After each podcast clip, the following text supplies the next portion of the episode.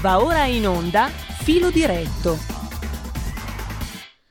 Filo diretto e se vogliamo sentire anche le vostre opinioni potete chiamare tra il bue e l'asino, piaciuto a Laura che salutiamo. Eh, da Bologna, intanto 02 66 20 35 29 se mh, mm, volete dire la vostra sugli argomenti del giorno tra i quali eh, oltre mh, mm, alle, alle, questioni già citate mh, mm, vi segnalo anche oltre ai pezzi diciamo dai quotidiani di oggi che mh, mm, già vi citavo, mh, mm, vi segnalo anche, già che ci siamo, uh, la questione Montepaschi sul tempo di Roma. La grana Montepaschi che scuote il governo, Fratelli d'Italia 5 Stelle e Lega chiedono al ministro Franco di riferire in Parlamento, Salvini dice no alle svendite. Boschi da Italia Viva attacca D'Alema. Sul tavolo la trattativa di Unicredit per comprare la banca senese. Nel mirino il ruolo di Padoan, che è stato ministro e poi numero uno della banca. Sbarca in Parlamento la grana Monte Paschi Siena che mette in agitazione governo e partiti, scrive per esempio Il Tempo stamani, il tempo di Franco Bechis, la trattativa sull'acquisizione della banca da parte di Unicredit è diventata a tutti gli effetti un caso politico con la richiesta in aula alla Camera da parte di Lega, Fratelli d'Italia e 5 Stelle di una informativa urgente da parte del ministro dell'economia, Daniele Franco. Cercheremo di rispondere nella prossima convocazione con la conferenza dei capigruppo, ha detto il ministro per i rapporti col Parlamento D'Inca, ad attaccare Matteo Salvini che dice no allo spezzatino. Vendere, o meglio svendere adesso in queste difficili condizioni di mercato non ha senso, dice Salvini, allo Stato, quindi ai cittadini, costerebbe molto meno garantire la prosecuzione delle attività a Monte Paschi Siena e una messa sul mercato in tempi migliori. A Siena i cittadini voteranno per il seggio parlamentare il 3 ottobre perché il deputato del PD, Padoan, si è dimesso per andare a fare il presidente di Unicredit. Vi sembra normale? Dalla maggioranza eh, parla Maria Elena Boschi anche. Padoan ha evitato il disastro per Monte Paschi nel 2017. Chi l'ha distrutta va cercato negli ispiratori di strani accordi con Banca 121 e il mondo dalemiano in Puglia fino alla sciagurata operazione Anton Veneta, così. Maria Elena Boschi, intanto c'è una telefonata allo 02 66 20 35 29 e mh, sentiamo subito la telefonata. Nel finale del brano di Gebert, Tour Dion, famoso prezzo tardo medievale, scrive un altro ascoltatore molto fine nella sua cultura musicale. Eh, grazie anche a questo amico all'ascolto. Pronto? Giulio Walter, buongiorno. Buongiorno. Walter. Eh, due considerazioni. Stamattina ho sentito l'intervista fatta da te e da Antonino al dottor De Donno e devo dirti che mi, mi venivano i brividi. Sì, no, è vero, è risentita a distanza di tempo di un anno e passa, fa venire i brividi per certi versi. Porca miseria. Una domanda, forse voi avete più agio di me nel trovare la risposta. Il, ehm, come si chiama? il protocollo di Bella per la cura del cancro venne dal ministro Veronesi mandato per una verifica a Pisa e da lì giunsero le risposte che era un metodo del tutto eh, non attendibile, bla bla bla, insomma bocciato. De Donno, la plasma iperimmune, viene mandata alla verifica, tra le altre, anche a Pisa. La domanda è, ma Pisa cos'è il porto di mancato approdo? Perché a Pisa dopo quello che ha detto De Donno questa mattina. Una domanda io me la farei, una semplice domanda, tutto qui, era questo il mio dubbio. Grazie Giulio. Bene, alla domanda neanche io riuscirei a rispondere, a dire la verità, però noto questa curiosa coincidenza, diciamo così. C'è un'altra telefonata 02 66 20 35 29, pronto? Pronto? Buongiorno. Sì, buongiorno, sono Massimiliano. Ascolta, io non ho mai creduto, si può parlare a schema libero o, sì, o sì, qualche... assolutamente sì. Ok, allora mm, io non sono mai stato uno che crede alla fortuna, alla sfortuna, eccetera, eccetera, però da quello che è successo ultimamente, sai, un po' di dubbi mi crescono. Allora, governo Lega 5 Stelle. La Lega ha avuto dei risultati eccezionali, bloccato gli, gli, gli sbarchi sì, clandestini, abbiamo fatto quota 100, eh, siamo riusciti a fare la, le tasse al 15% per i 100.000 euro, per cui risultati eccezionali. Dopodiché, eh, quando eh, Salvini è uscito, eh, governo PD 5 Stelle, eh, in Italia è successo di tutto. È arrivato il Covid, migliaia di morti, eh, una, un modo di gestire la sanità pazzesco, ospedali che non avevano i medicinali. Vaccini. Poi è arrivato Conte, no? con Conte i vaccini non sono stati fatti, non sono stati comprati, alcuni faceva le, le margherite e tutte queste cose, un disastro veramente. Fortunatamente poi eh, è successo che Conte è saltato per aria ed è arrivato il governo Draghi-Lega e da lì è cominciato un po' la rifioritura. Cioè praticamente sono cominciati a fare 500-600 mila vaccini al giorno, la popolazione è stata vaccinata, il Covid eh, piano piano è, è, è, regredito, per poi non parlare ad esempio anche dei risultati che sono stati ottenuti in tema di sport, campioni d'Europa nel calcio, ieri queste due cose eccezionali che sono capitate e che l'Italia non ha mai avuto, in più oggi mi sembra di aver letto che eh, la, la, la quarta ondata si sta calmando. Secondo te chi è che portava Rogna? Conte o Draghi? Salvini o 5 Stelle? Ti saluto. Beh, l'hai fatta un po' lunga, però portare Rogna non mi sembra una roba sulla quale si possa ragionare più di tanto. Mentre invece ehm, noto che tanti messaggi sono riferiti all'intervista al professor De Donno che abbiamo rimandato anche stamattina alle sette e mezza circa e mh, mm, ci si chiede di poterla scaricare. Potete trovarla facilmente nella, nella pagina Facebook della radio, eh, è in, in, taglio alto, è fissa in alto ed è stata vista da tante persone, quindi la cosa più veloce da fare è quella lì. Per, um, uh, per riascoltarla la terremo lì um, a disposizione di tutti sulla nostra pagina sulla nostra pagina che è stata molto percorsa proprio per questa intervista eh, e mh, mm, si fa fatica a credere, scrive un altro ascoltatore, che il dottor Di Dono si sia suicidato, così motivato battagliero, amante del suo lavoro, rispettoso dei pazienti. Forse sarebbe stato meglio per lui se avesse accettato proposte altrove, in un altro paese sarebbe stato riconosciuto il suo studio, scrive un ascoltatore, un altro ringrazia appunto per poter riproporre l'intervista al dottor De Donno, un atto d'accusa senza appello per chi è ancora lì a decidere la vita e la morte di noi poveri cristi.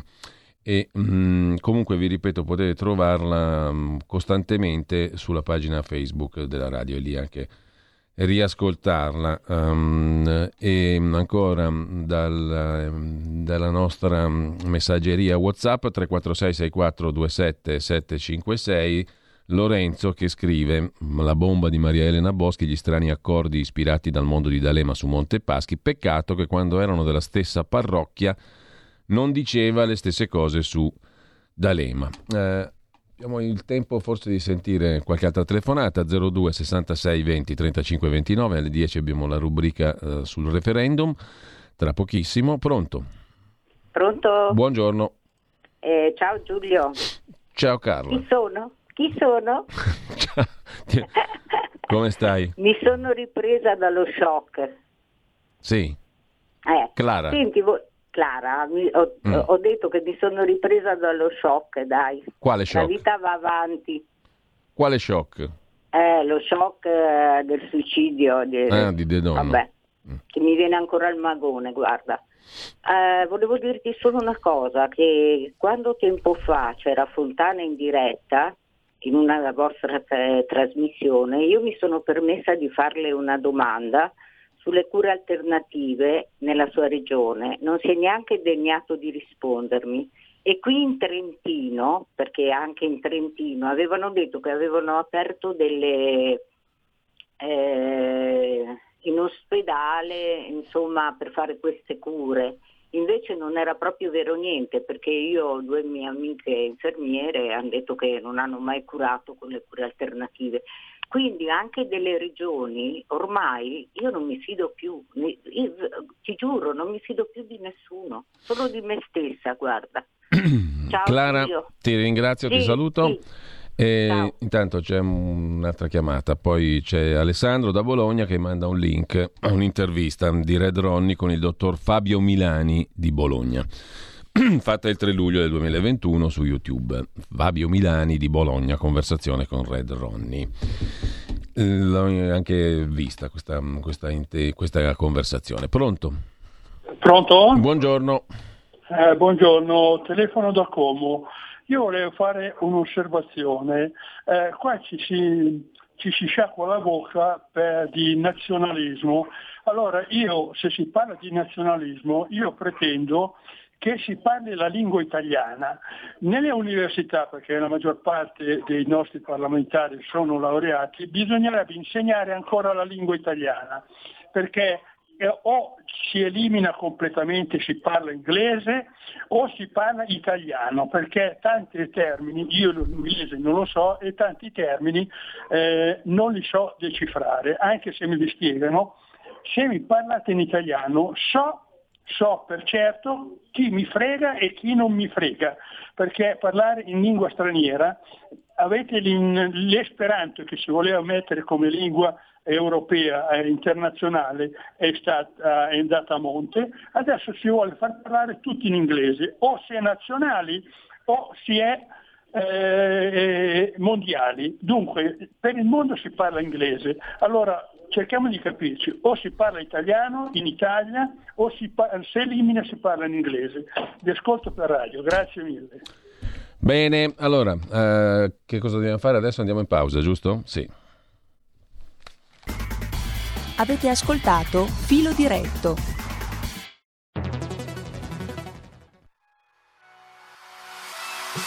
Chi sbaglia paga.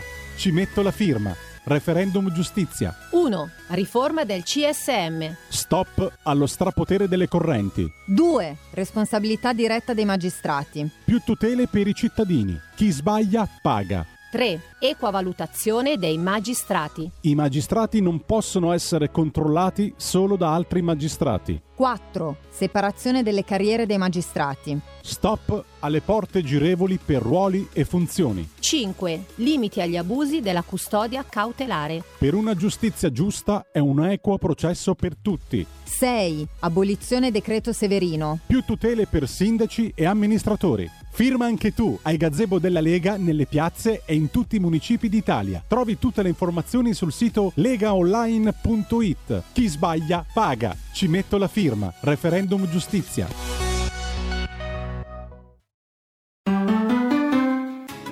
Futuro appartiene a chi fa squadra. Le radio italiane si uniscono per giocare la partita da protagoniste. Nasce l'app Radio Player Italia. 140 stazioni in una sola rete. Scegli la tua preferita e ascolta il suono perfetto del digitale. Gratis, senza registrazione, senza interruzioni. Compatibile con tutti i device. Le notizie, la compagnia, la musica scelta da chi la ama, la conosce e la vive. Scarica Radio Player Italia. Il futuro batte con la radio nel cuore. Anche RPL è disponibile su Radio Player Italia.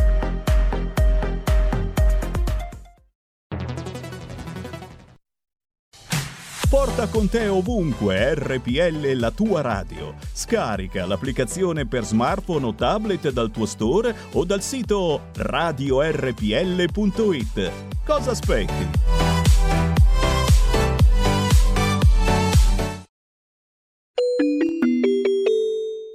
Qui referendum.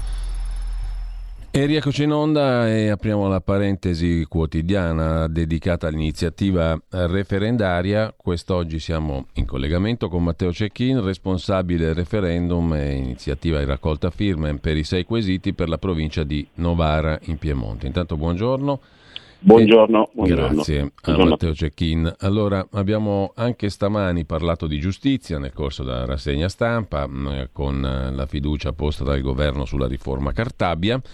Si sta procedendo su questo tema su due binari, quantomeno. No? Eh, da una parte c'è l'iter parlamentare della riforma che porta il nome della ministra della giustizia, e dall'altra c'è l'iniziativa referendaria. Tra le altre cose, proprio stamani c'è un'intervista sul tema della giustizia al procuratore Nicola Gratteri, procuratore di Catanzaro, sulla verità, il quale dice proprio fa riferimento alla questione del CSM, alla questione della mm, raccolta delle firme. È che mm, uno dei sei quesiti della raccolta referendari, della, mm, dei, dei, sei quesiti referendari, che sembrerebbe una cosa molto tecnica. In realtà, dice Gratteri, era urgente intervenire sulla legge elettorale dei componenti magistrati togati del Consiglio Superiore della Magistratura per limitare il ruolo delle correnti nella competizione elettorale. Con la riforma Cartabia invece ci troviamo, il suo giudizio è critico, con una riforma con la quale sarà molto più semplice delinquere e conseguire l'impunità. Um, il punto è stimolante perché uno dei sei quesiti della raccolta referendaria verte proprio su questo, no? è il primo, se non vado errato, eh, in tema di riforma del Consiglio Superiore della Magistratura. Sembrerebbe, ripeto, una cosa tecnica e invece, mm, e invece, no, perché è proprio il punto che tocca anche il magistrato Gratteri, eh, il superamento delle correnti. Eh, in pratica il eh, quesito mira a eliminare la raccolta de, dalle 25 alle 50 firme che è necessaria per ehm, candidarsi a far parte del Consiglio Superiore della Magistratura e per raccogliere le firme in sostanza tu devi far riferimento a una corrente. Il quesito mira a eliminare questo aspetto. Beh, sembra che mh, sia appunto un, un fatto tecnico, non lo è è un fatto abbastanza importante a questo punto. Anche il procuratore Gratteri parla di questo punto nella sua intervista. Eh, si riesce, questa è la domanda ehm, che le volevo fare, Cecchin, si riesce a far percepire eh, quanto siano delicati e importanti questi quesiti al cittadino comune che viene a firmare?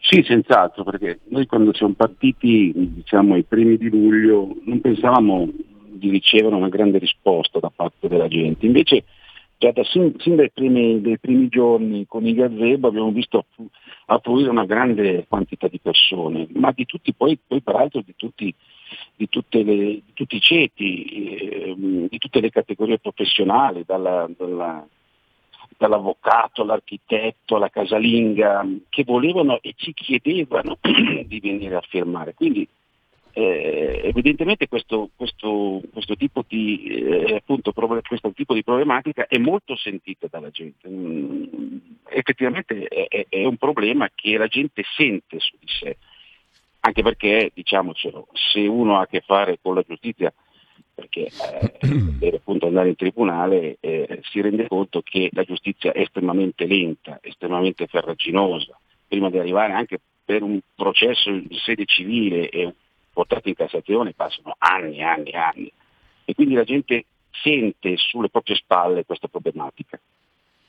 Ecco, qual è, mm, stato il, um, dire, um, il, punto più difficile da spiegare? Ci sono cittadini che chiedono delucidazioni in merito ai vari quesiti, che ripeto sì. sono sei, eh, oppure sono, c'è, c'è, un intento di base per cui uno va a firmare per dare un segnale politico sì. preciso, al di là dei sei quesiti. Sì, beh, eh, quello, quello, che per male la, la, la, la, gente sentiva effettivamente sulle proprie spalle è la responsabilità dei giudici, sentiva fortemente responsabilità dei giudici, perché insomma è dalle croniche che, che, ci sono persone che rimangono sotto processo per tanti anni e poi alla fine il processo finisce in niente e quindi quello era l'elemento principale che colpiva la gente. E poi venivano a chiedere eh, delucidazioni sulla eh, riforma del CSM, quindi come funziona il CSM, chiedevano eh, i limiti agli abusi sulla custodia cautelare, quindi eh, chiaramente era un argomento abbastanza delicato. Peraltro, vi ribadisco, molti anche di altri partiti sono venuti a firmare, e quindi la risposta era quella. Comunque l'elemento fondamentale era la riforma del CSM, come funziona il CSM e i limiti alle accuse sulla custodia cautelare. Sono stati due per male argomenti che sono stati per male richiesti come spiegazioni, perché poi la responsabilità diretta dei magistrati erano tutti a favore. Come, ecco, e le pure valutazioni dei magistrati, questo è venuto fuori dopo il caso Palamara, perché poi è stato, tra virgolette, il caso Palamara che ha fatto da cassa di risonanza a livello di opinione pubblica sul, sul caso della magistratura e ha portato avanti appunto tutto il discorso.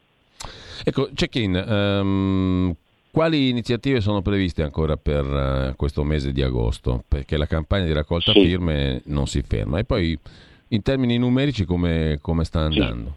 Sì. Allora, noi mh, allora, siamo partiti diciamo a fine giugno, primi di luglio, adesso appunto siamo nella, nel periodo appunto agostano e eh, chiaramente le città principali, le, città, le grosse città si stanno svuotando. Sì, Novara quindi, non è una meta turistica, diciamo così, tradizionalmente. Tanto, mm. è più che altro il Lago Maggiore, quindi sì. Arona, eh, Stresa, più però Stresa già siamo sempre sul Verbano Cusiossa, ma Arona, tutta la zona di Arona, Castelletto, sì. ecco che andremo a focalizzare e concentrare eh, la raccolta firme su quelle, su quelle zone lì appunto, almeno nelle prime due settimane di agosto, fino, fino, anche perché poi noi, noi, noi a Novara dovremo riprendere a strombattuto fare gazebo perché siamo sotto campagna elettorale amministrativa e quindi andremo alle elezioni poi a, sì. ottobre e quindi faremo. Per quanto riguarda i dati, diciamo che a livello piemontese, dagli ultimi dati che mi sono stati comunicati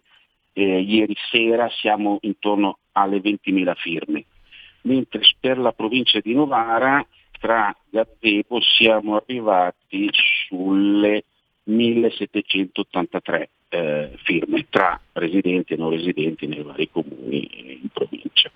Adesso infatti stiamo facendo la raccolta di tutti i moduli da messa vicino appunto per poter consegnare il tutto e poi portare, portare, far portare in qualche sezione. Ricordiamo anche che si può firmare presso i comuni sì. di residenza naturalmente, però sì. il gazebo ecco. o comunque il banchetto in piazza sì. attira l'attenzione indubbiamente di più. Ecco, abbiamo ricevuto, abbiamo ricevuto tante, tante, richieste da piccoli comuni, perché è chiaro, eh, la mia realtà professionale è composta da tanti piccolissimi comuni e mi sono arrivate le segnalazioni della richiesta dei moduli appunto, nel comune, perché appunto non potendo coprire tutto il territorio a livello di gazebo dobbiamo per forza affidarci al, al piccolo comune, alla piccola realtà e quindi non hanno bisogno, noi appunto consegniamo al comune il, i moduli. Peraltro fatti molto bene, devo dire, i moduli perché sono organizzati molto bene anche come hanno, hanno pensato appunto di raccogliere sei referendum che appunto nella vecchia tipologia bisognava dividerli tutti, invece così a fascicoli sono molto facili da, da, da utilizzare. Sì. Ecco, c'è, chi, c'è, qualcosa che l'ha sorpresa o la sta sorprendendo in questa iniziativa uh, di raccolta firme per questi sei referendum sul tema della giustizia? Qualcosa che non si aspettava e che ha constatato invece in queste settimane? E, eh, prima di tutto, il primo aspetto, appunto, come dicevo prima, è la grande rispondenza, la risposta che abbiamo avuto dalla, dalla, dalla gente e poi soprattutto un'altra cosa che mi ha colpito che anche nei piccoli centri, perché uno per o male vive in una città capoluogo di provincia sì. o vive una, eh, c'è, c'è, movimento, c'è, c'è, discussione, c'è dibattito, ma vedendo anche nei piccoli comuni di poche migliaia di anime c'è questa richiesta di voler esprimere la propria opinione, la propria firma per poter andare a referendum. Quello quello mi ha colpito e poi soprattutto la varietà, terzo punto, la varietà di persone che sono venute a firmare, l'avvocato, alla, alla casalinga, anche di altri partiti, non dico, non dico di no, eh, anche personaggi di, mm. di sinistra, sono venuti a firmare. Ecco, questo mi ha, mi ha colpito. Quindi cioè, molto trasversale, diciamo, sia sì, politicamente esatto. che, come, che, come, tipologia di certo, persone. Sì, non sono solo gli addetti del settore, insomma. Esatto, cioè non, non, sono soltanto gli addetti, io, io pensavo, ho detto, verranno, verranno, a firmare soltanto chi è addentro, insomma, invece no, e invece no, sono venuti molti, sì sì. Bene, allora io ringrazio Matteo Cecchin, avremo modo di risentirci anche sì. perché la nostra iniziativa prosegue quotidianamente a dar conto delle varie realtà regionali e provinciali. Abbiamo parlato quest'oggi in particolare di Novara in Piemonte con Matteo Cecchin, responsabile per l'iniziativa referendaria di raccolta firme per la provincia di Novara. Grazie e buon lavoro, grazie a, presto. Grazie a Ci sentiamo Buona presto. giornata a tutti, grazie.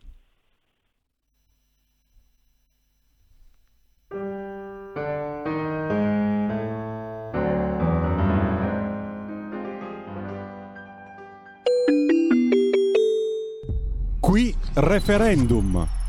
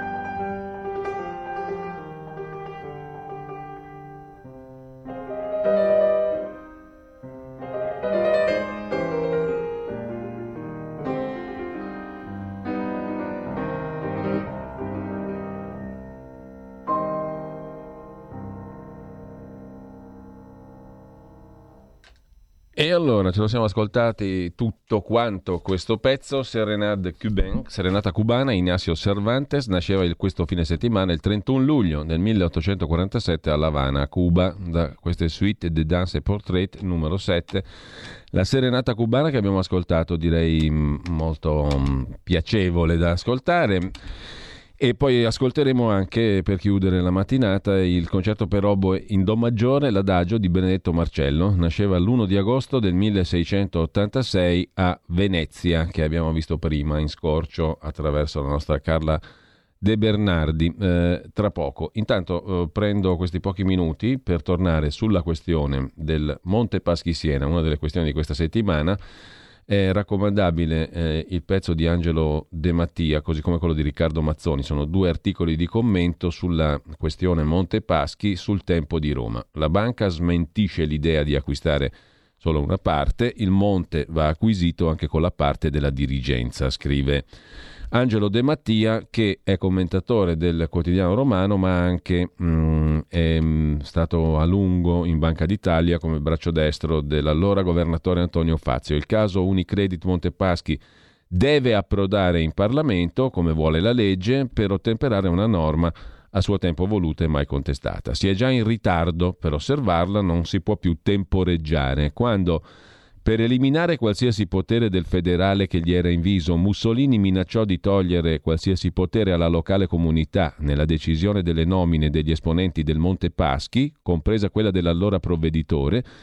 Da Siena si rispose con la controminaccia di una marcia su Roma, se l'intento fosse stato attuato. Mussolini, che era Mussolini e aveva poteri dittatoriali, ricorda De Mattia, allora, ciò nonostante, prese atto della realtà e desistette dal suo proposito. Le prime reazioni ora da parte di istituzioni e politici, innanzitutto toscani, al progetto di aggregazione del Montepaschi ad opera di Unicredit, segnalano che questo è diventato un caso non solo finanziario, ma anche politico e sociale a tutto tondo. C'era da attenderselo, comunque sarebbe paradossale se un governo che ha come presidente l'ex capo della Banca Centrale Europea e prima della Banca d'Italia e come ministro dell'economia un ex vice direttore generale di Banca Italia non riuscisse a trovare una soluzione adeguata, non squilibrata e inaccettabile come quella riferita fin qui dalle cronache, anche con le correzioni che sono state poi introdotte. Adesso viene smentito, scrive De Mattia, che l'operazione Unicredit sia quella dello spezzatino o dello spezzatone. Ma allora, perché si è fatto riferimento alle attività della rete? Perché si è alluso alla possibilità per Unicredit di alienare a sua volta pezzi di Montepaschi dopo l'acquisizione? Perché si è evocata la possibilità di istituire una fondazione per dare uno scopo alle attività e alle funzioni rimanenti a Siena? Comunque Ora sembra si stia correggendo, si parlerebbe di un'aggregazione eh, di Unicredit con l'intero Montepaschi, ma il punto è rappresentato dalle condizioni e dai vincoli che devono essere resi noti prima di avviare la vera negoziazione e prevedere anche l'impegno di, di Unicredit per il futuro, la successiva non alienazione di singole parti. Poi devono essere dettagliati gli oneri che incomberebbero sullo Stato per la dismissione totale o parziale della partecipazione in Montepaschi che oggi è pari al 64%. Circolano cifre per rendere possibile la vendita a carico del Ministero del Tesoro che se fossero corrispondenti al vero si avvicinerebbero a quello che i giuristi chiamano indebito arricchimento, altro che donazione. Fondamentale anche il futuro dei dipendenti. Sarebbe gravissimo se dopo 13 anni, da quando è stata compiuta la dissennata operazione Anton Veneta, da cui sono stati generati gli enormi problemi della banca senese, sulla quale occorre ancora fare piena luce, oggi si decidessero misure traumatiche. Certo, conclude Angelo De Mattia, la vicenda si intreccia con il processo in atto per l'approvazione delle riforme comprese nel piano di ripresa e resilienza, il PNRR e con la candidatura nelle suppletive politiche Collegio di Siena del segretario del PD Enrico Letta. Comunque la vicenda ha una sua configurazione autonoma e diventa la dimostrazione della capacità o meno di arrivare a un risultato apprezzabile da parte del governo come valore di segnale pure di fronte alla comunità internazionale, in questo caso ha lo stesso valore delle riforme e dell'attuazione del PNRR, una prova che non si può non superare. Così Angelo De Mattia sul tempo. Poi eh, sempre sul tempo c'è l'altro articolo che citavo prima, quello di Riccardo Mazzoni, lo spezzatino è solo figlio di una vergogna, targata PD. A Siena il potere economico è sempre stato colluso con la sinistra. Senza vergogna, ora il PD candida nel collegio della città toscana il proprio segretario, in un risico, figlio della frase abbiamo una banca, quando Piero Fassino disse a consorte abbiamo una banca. Così sul tempo di Roma la vicenda Monte Paschi Siena, che peraltro è trattata anche sul giornale, come eh, notavamo poco fa, anche il giornale dedica un articolo a Salvini che attacca su Siena e apre dall'altra parte il dossier sbarchi, che è l'altra questione della quale il giornale si occupa. Il Ministero del Tesoro ha solo quattro mesi per eh, liberarsi di Monte Paschi, banca fondata nel 1472, ritenuta la banca più antica del mondo e mh, mm, dichiarata dallo Stato italiano istituto di credito pubblico nel 1936, quotata in borsa nel 1999, la sciagurata acquisizione di Anton Veneta nel 2008, costata 10 miliardi, che ha mandato in crisi Monte Paschi Siena. Lo Stato è entrato nel capitale con il 68%. Si tratta di 20.000 dipendenti, 4 milioni e mezzo di clienti, la banca Monte Paschi, 1.500 filiali in tutta Italia capitalizzazione al, di 1 miliardo e 100 milioni. Come dicevamo, lo Stato ha il 64,2% attraverso il Ministero dell'Economia, assicurazioni generali il 4,3%, il 28% circa della banca è sul mercato. C'è un dato sottolinea il giornale, incontrovertibile nella trattativa Unicredit Montepaschi Siena. Se il Ministero del Tesoro ha atteso che Unicredit si avvicinasse alla banca senese è perché dalla Commissione europea e dalla BCE non sono giunti segnali rassicuranti. Le autorità europee non intendono prorogare la scadenza del 31 dicembre 2021 per individuare il partner destinato a rilevare il Monte Paschi entro i primi sei mesi del prossimo anno. Una privatizzazione a carico dei cittadini, sottolinea sul giornale Carlo Lottieri. La vicenda Montepaschi sta per giungere a una conclusione, si tratterà di una parziale privatizzazione Pochi giorni fa i test europei avevano collocato questa banca in fondo alla classifica di 50 banche europee esaminate. Adesso sembra che Unicredit possa acquisire Monte Paschi Siena solo in virtù del fatto che i crediti deteriorati resteranno in mano al Ministero del Tesoro, cioè allo Stato, ai cittadini. Insomma. Per un liberale una privatizzazione è sempre un fatto positivo. Quando lo Stato eh, rinuncia a un pezzo del sistema economico difficile esprimere contrarietà, ma è vero che l'intreccio tra pubblico e privato è tale che questo schema generale non sempre funziona. La rinuncia del Ministero del Tesoro al controllo non è stata dettata da una svolta culturale, ma da cattiva politica aziendale. Siena è stata controllata da Montepaschi, che è servita alla sinistra per comprare il consenso. Il fallimento di gestione è stato la conseguenza di ciò. Ora la vendita è la sola strada. Va aggiunto che quando sono i ministri o gli assessori a vendere pezzi di beni pubblici nessuno dorme sonni tranquilli. Negli accordi tra un politico che dispone di mezzi collettivi, non suoi, e un privato che invece ha tutto l'interesse a fare buoni affari, è facile prevedere che il privato otterrà condizioni di favore. È indispensabile che lo Stato non ceda qualche pezzo del patrimonio, ma che rinunci a giocare in prima persona gestendo o regolando ogni cosa, perché è chiaro che a pagare sarà il pantalone di sempre. Come nel caso di Alitalia, adesso ITA, queste ristrutturazioni si sforzano di tenere in considerazione i lavoratori e scaricano i costi sui contribuenti. È già chiaro a tutti che l'uscita dello Stato da Montepaschi sarà resa possibile dal fatto che ogni fardello è stato messo sulle spalle dello Stato, quindi nuovi oneri per quanti già ora pagano tasse molto alte, una privatizzazione a carico dei cittadini. Con questo ci salutiamo, tra poco debutta la versione estiva della seconda parte della mattinata, una capitaneria di porto affollata di diverse persone, diverse, diversi temi, insomma una novità per questo agosto. Conduce Antonino Danna e poi sarà lui stesso tra pochissimo a spiegarvi di che cosa si tratta. Quindi non perdetevi la capitaneria di porto che vi terrà compagnia per agosto in attesa del ritorno di Zoom la trasmissione che va dalle 10.30 5 circa alle 12 tutti i giorni con Antonino Danna, Capitaneria di Porto tra poco e intanto ci ascoltiamo l'altro brano a cui facevo riferimento L'adagio, uno degli adagi di Benedetto Marcello, il concerto per oboe in do minore. Mm? Eh, e qui già vedo Tonino Danna che si mette le mani al volto in segno di sconforto. Te tocca, eh, cuccati eh, Benedetto Marcello, 1 agosto 1686 nasceva a Venezia. Buon ascolto.